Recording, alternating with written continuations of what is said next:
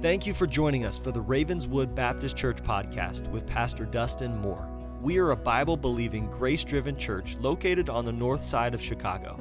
As a church, we are passionate about making disciples of all people for the glory of God. If you would like more information about our ministry, visit ravenswoodbaptist.org. Now, here's Pastor Dustin. If you knew something was central to your personal joy, you would prioritize that something. If you knew that God was the one who provided you that something, I'm sure that you, like me, would consistently go to God for that joy. But instead, we are prone to find our own way, to be joy seekers on our own to hunt for joy like it's the lost coin or the lost sheep. We have to understand that we are people made in God's image who are wired to seek joy, searching high and low. And the truth is, the truth is, as we seek for joy, we need to remember joy is not a phantom. It's not eluding us, running from us. It's not taking us to the end of the rainbow to look for the pot of gold that is joy. And we're often in our search for joy running in the opposite direction from it. We're running in the opposite direction from it. You see, John in his letter has begun in a very theological yet simple terms, told us what it means by which believers can have joy, but not just joy, full joy. I mean, you and I must understand the joy that you and I want and the joy God gives and the joy God wants to give are not even in the same realm. The joy you desire today and the joy that God has available are not even comparable. We learned last week how God wants to give us this joy. In 1 John 1, verse 3, we found these, these words That which we have seen and heard, declare we unto you that ye also may have fellowship with us. And truly, our fellowship is with the Father and with his Son, Jesus Christ. And these things write we unto you, that your joy, that your joy may be full. God gives us full joy by giving us the message we need, by giving us fellowship with the Father and the Son, and at the same time, fellowship with one another. The pattern for which was given last week for our joy was this the message, fellowship, and joy. If you want joy, you need the right message, you need the right fellowship, and that produces the full joy. Why was John making this a big deal, though? Why? What was happening around the Johannine community that made this explanation needed? I think a right context is important for us to make right application here. There were two groups of false teachers that remember at John's time, there was no canonized Bible, there was no full assembled scripture. So false teaching was prevalent even as it is today. And the false teachers that had believed and declared a false message about the person of Christ. I explained last week. Some of the, you had two groups specifically that John is dealing with. Some believed that Jesus was a man, but not God. They were Jewish in essence. They were ultimately very Jewish in their thinking. Then you had the Gnostic or the Docetist, the Docetist, who they believed that, that Jesus was God who had appeared in a human body. He was just an appearance of God, but he was not God or excuse me, he appeared to be man, but he was not man, that he was only God. And the implication, the implication of both views were so severe that eventually, you need to understand this, eventually, those two groups had cut themselves off from fellowship with the believers who believed what the apostles taught that Jesus was truly God and truly man. So you had believers who held to apostolic teaching, what is now New Testament teaching, that Jesus was truly God, truly man at the same time. And you had these other two groups that had split and were no longer fellowshipping. So that's why fellowship was a big part of the conversation. Now, we must be clear as Christians. Let me be clear of our position on this, not only as Christians, but as a church. There was never a time, there was never a time when Jesus did not exist as God. He has always been the Son, sharing the same glory and substance as the Father. There was a time, however, when Jesus did not have a human nature. The eternal Son took to himself a human nature when he was born of Mary by the Holy Spirit. That is what we call the incarnation. The divine was made flesh, took on a human nature.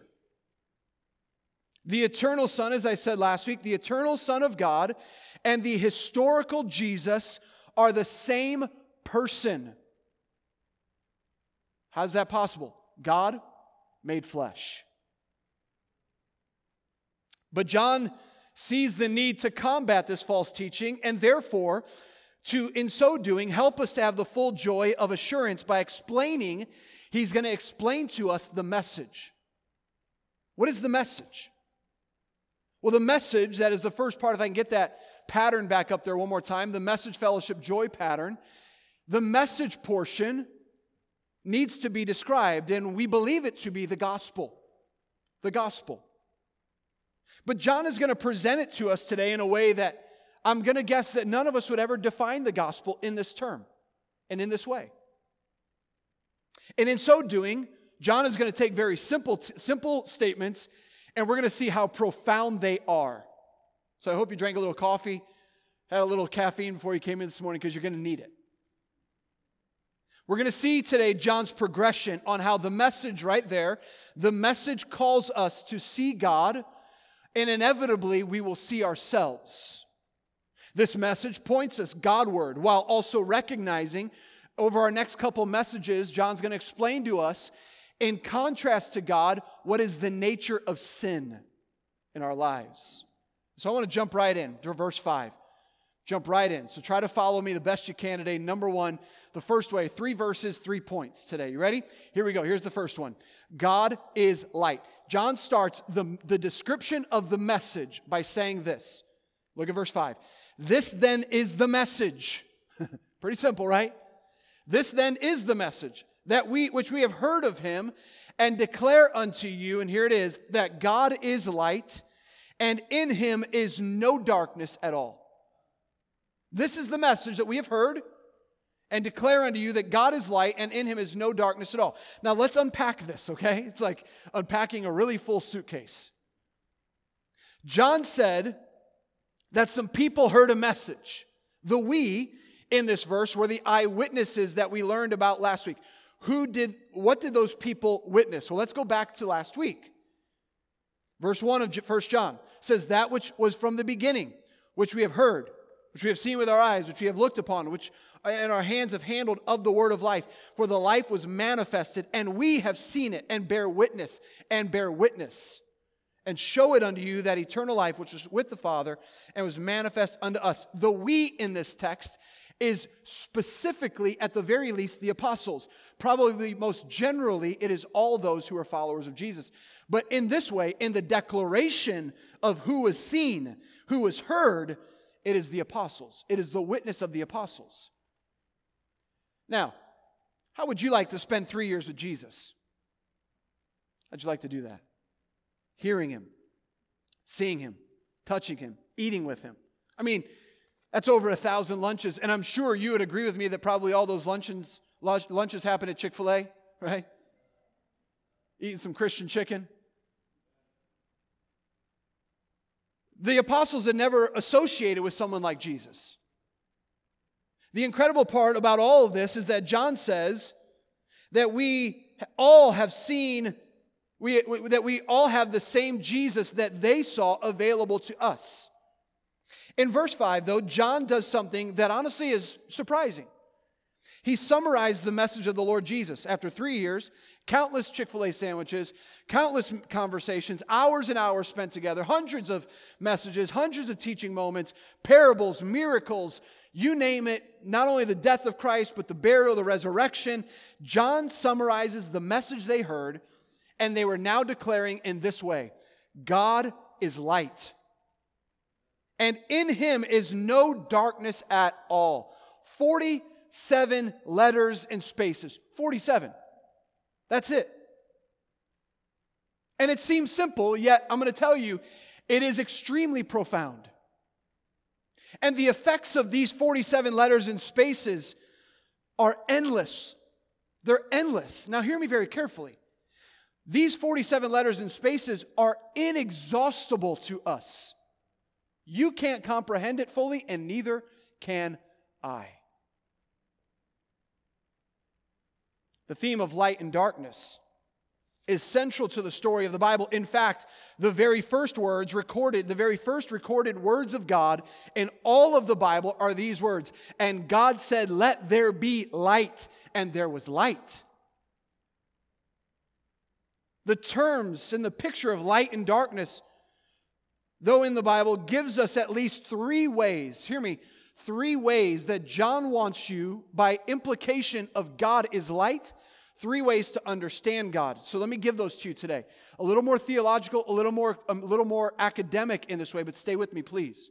Number one, the statement God is light gives us a moral understanding of God, a moral understanding of God. In the word, light and darkness are pictured as being good and bad. Light signifies righteousness, and darkness pictures evil. Notice in John chapter 3, the Gospel of John chapter 3. And this is the condemnation that light has come into the world. Okay? That light has come. It's a person. And men loved darkness rather than light because their deeds were evil. For everyone that doeth evil hateth the light, neither cometh to the light, lest his deeds, that's moral, his deeds, should be reproved. But he that doeth truth cometh to the light, that his deeds may be made manifest, that they are wrought in God. So there's a moral understanding of light and darkness. Notice Isaiah 9 2, the prophetic, the prophetic scripture about the coming Jesus. The people that walked in darkness have seen a great light. They that dwell in the land of the shadow of death, upon them hath the light shined. God is light. It is to say that God is pure, He is righteous, He is holy.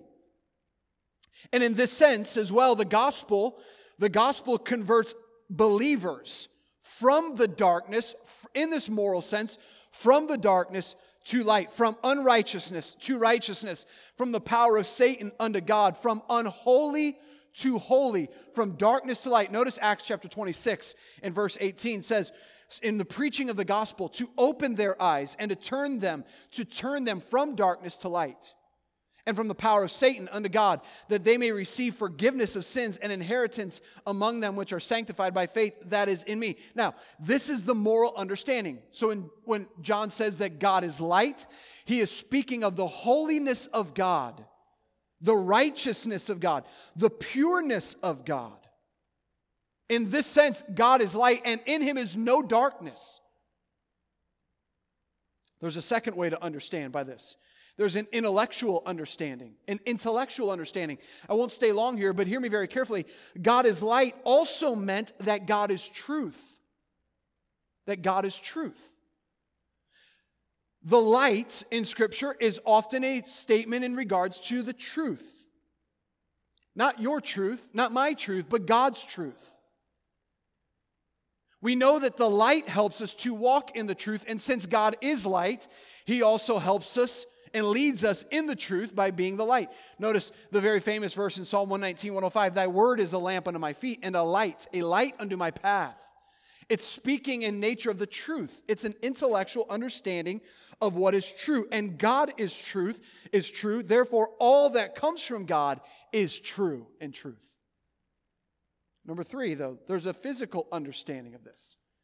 I was trying to think of another way to explain this, and I think physical is the best way to explain it because God is light, which also forces us to ask a question Have you ever seen ugly light? Now, I don't like colored Christmas lights, I think they're ugly, but, in, but think with me for a moment. Have you ever seen ugly light? I mean, I'm that guy that when I get home, if nobody's home, every single light is on in my home because I don't like my house dark. I think light is beautiful. Give me all the light possible.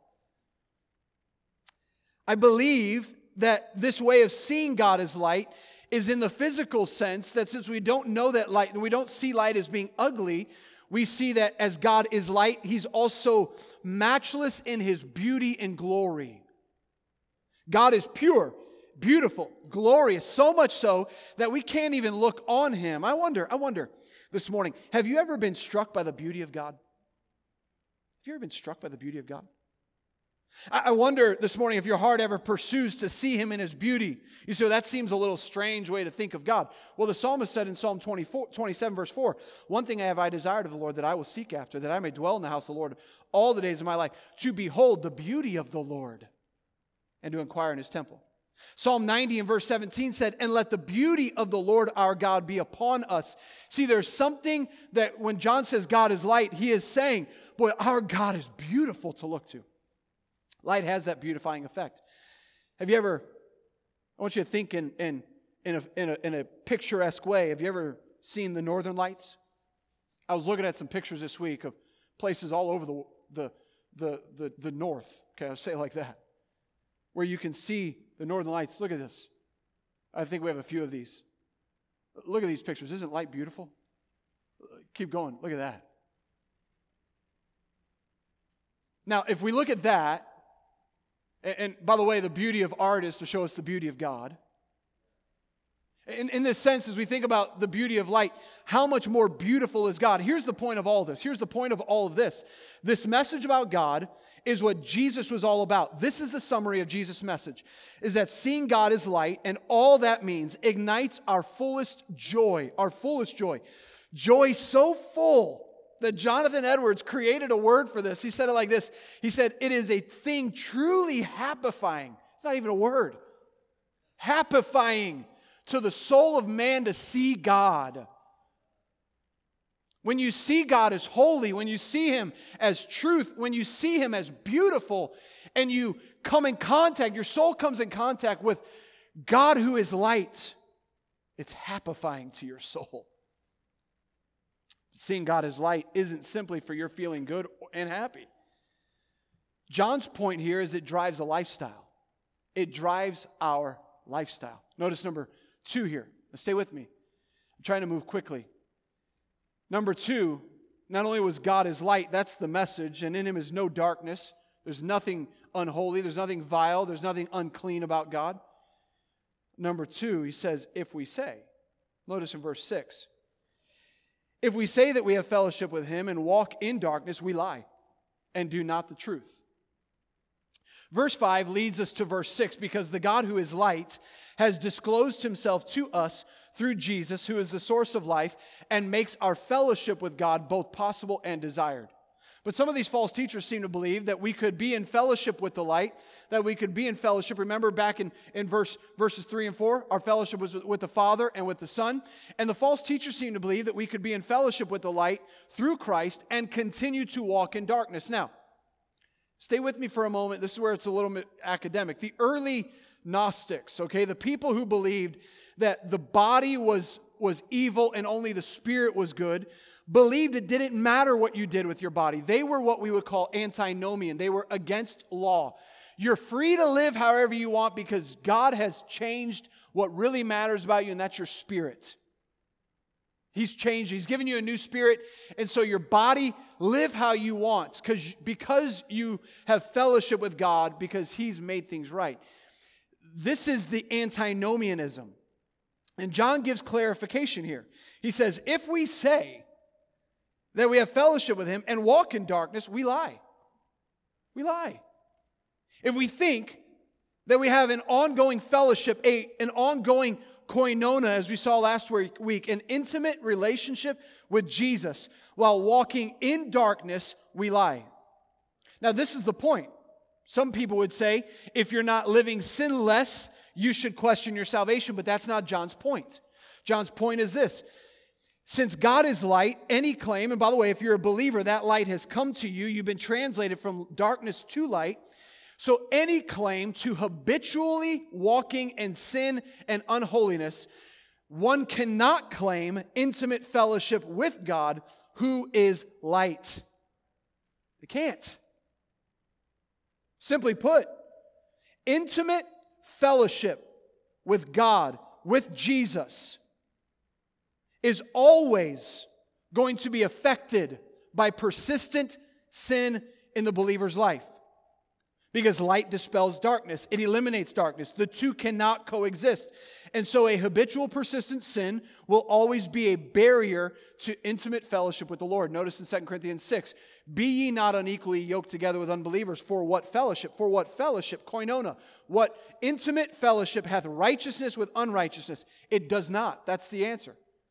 And what communion hath light with darkness? It does not. And so, John says if we say this, we're lying. If we say that we have a deep, passionate relationship with the Father and with the Son and continue to walk in habitual sin, we are liars. It's punchy, isn't it? We not only deny the truth by our words, but also by our lifestyle. The truth that we the truth that we don't do is that if we claim to be believers, hear me very carefully. This is so important.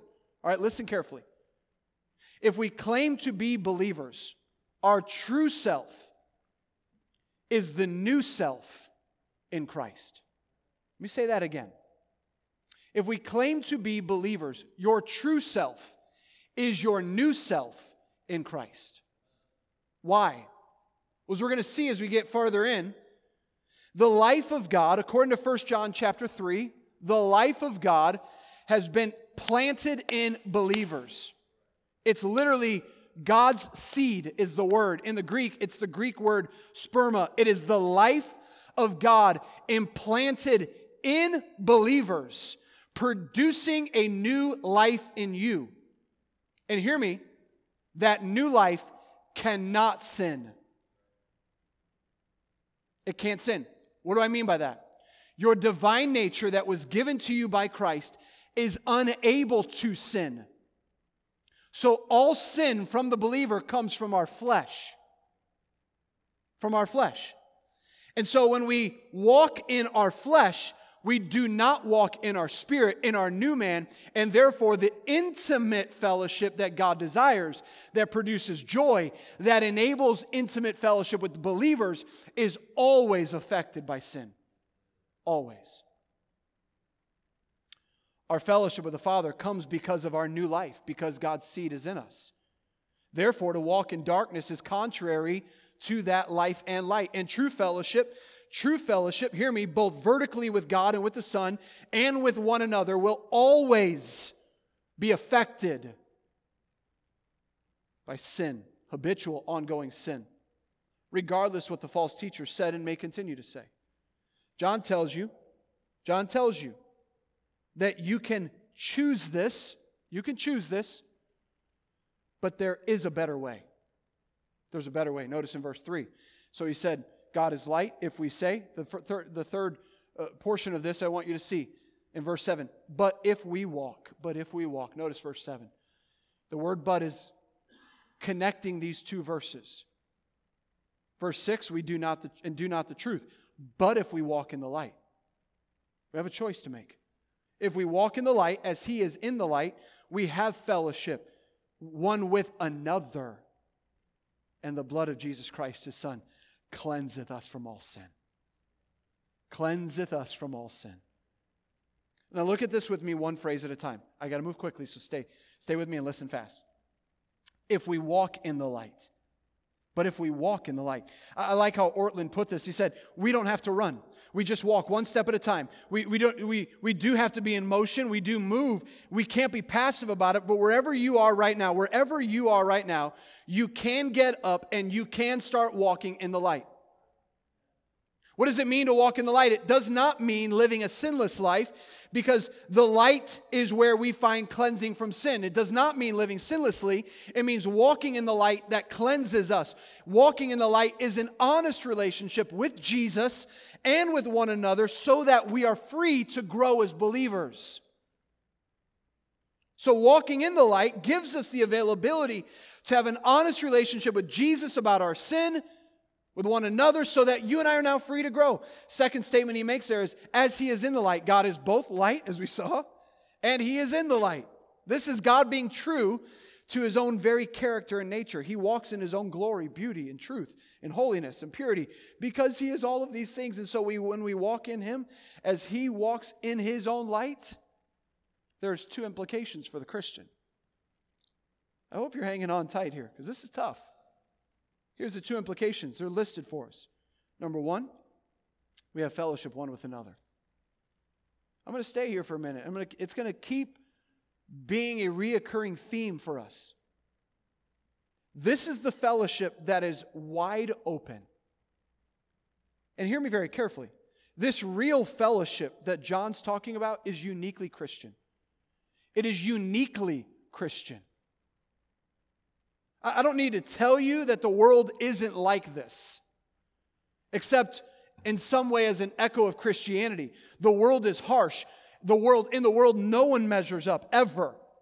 The whole of humanity, the whole of the human reality spirals down in endless mutual judgments. It cannot enjoy this kind of fellowship. Why? Because this fellowship is based off a person, off a cleansing, and off truth. No wonder in our world there's so much conflict. But Jesus came to break that cycle by the cross. Jesus took our real, hear me, our real moral guilt, our darkness. Jesus took it onto himself. Not only our false accusations, but even more horribly, hear me, God's just judgment against our very real sins were taken on Jesus. And here's the truth Jesus didn't just salve our guilty anxieties, though he cares about that. Listen, Jesus,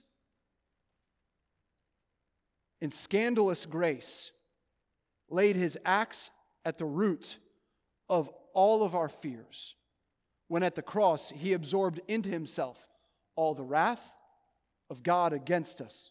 And in its place, Jesus gave back to us nothing but love. So now, hear me, now we, we share in this scandalous grace together. That's what it means to be a church. What it means to be a church is we stand in His light, in His light together with a safety that this world cannot give. Here's, here's what's awesome about this. Listen very carefully. You and I have many sins in common. We have many sins in common. But we also have a mighty Savior in common. and the sympathy between one another flows back and forth among us with beautiful, glorious gospel power. That is how fellowship within the body is possible. Because we have received grace, we give grace. Because we have sin in common, we don't make our sin in common our focus, we make our Savior in common our focus. And so fellowship can happen. Then he says, lastly in verse 7 and the blood of Jesus Christ, his Son, cleanseth us from all sin. You know, our fellowship one with another is not a human support group. This is not a human support group. There's nothing wrong with that, but that's not what the church is. This place, this body, this fellowship is where the greatest miracle ever is taking place constantly. You got to understand that. Within our fellowship, this is where the greatest miracle ever is taking place, moment by moment, day by day. And what is that greatest miracle? The blood of Jesus Christ is coming down with cleansing power on sinners. And there is no sin that does not get cleansed by Jesus. He said there, from all sin, from all sin, all, all, all. The sin that Jesus bore, that one that is hard for you to bear, Jesus bore it. The sin that you can't let go of, the sin that you can't get out of your mind, that sin doesn't define you anymore. It is not your identity. It doesn't control your future. That sin has now been redefined by the blood of Jesus Christ. And when you grasp that, your fellowship with the Father and the Son and with other Christians is radically transformed. Radically transformed. And this is how, this is how Jesus' work on the cross reorients our whole life. Our whole life. It creates a fellowship that's not fake. It's not phony. Hey, brother. Hey, sister. Fist bump. Side hug. See you next week. It doesn't create that. It creates a fellowship that is transformative for the believer. And the false teachers couldn't create it. Society can't create it. It's incapable. Friend, you got to understand, it is incapable. It can only be created by the powerful blood of Jesus, which washes away the sin that we want nobody to know about, so that you and I can freely fellowship with the Father and the Son and with one another. And that truth ought to wreck your very spirit in a good way today. Because you might have been listening and going, I don't have any fellowship with the Father and the Son right now. There is no fellowship.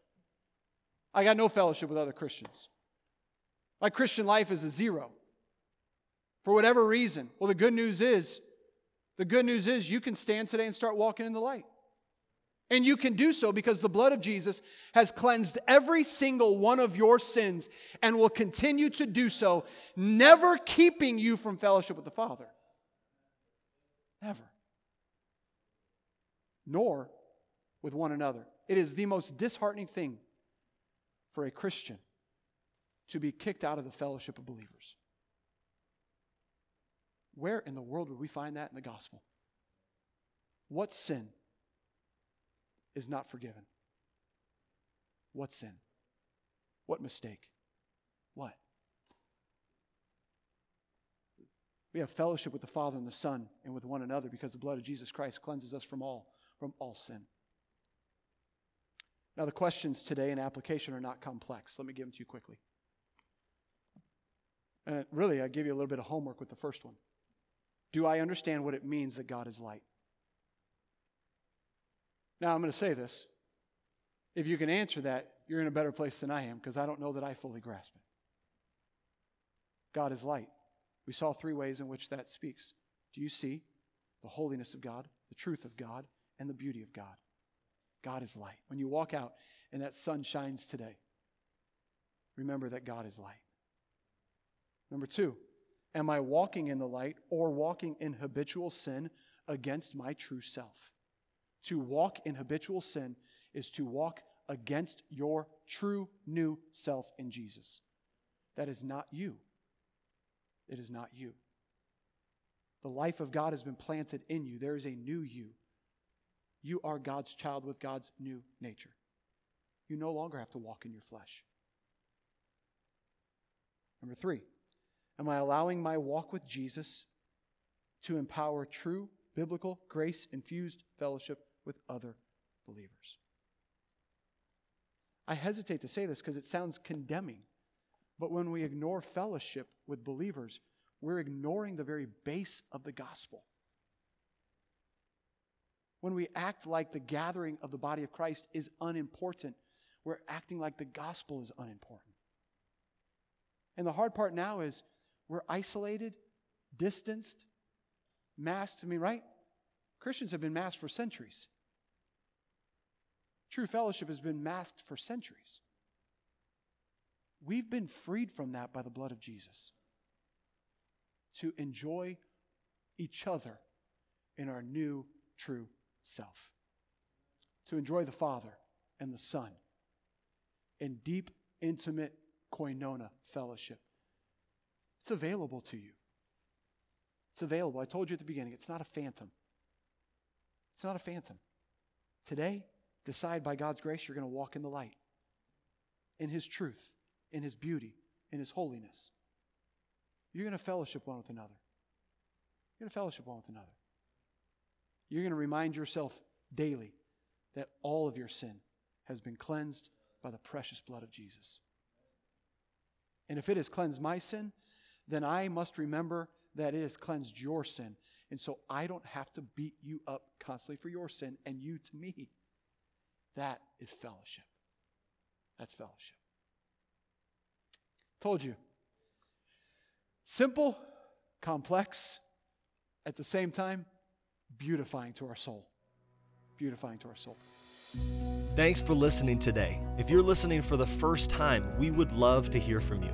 Maybe you have a question about the gospel of Jesus. If so, we'd like you to send us an email at hello at ravenswoodbaptist.org. If you're a regular listener to our podcast and you would like to donate to the media ministry and outreach ministry of Ravenswood, your gift would allow us to do more in an effective way to get the gospel out. Thank you for partnering with us in ministry in Chicago and around the world.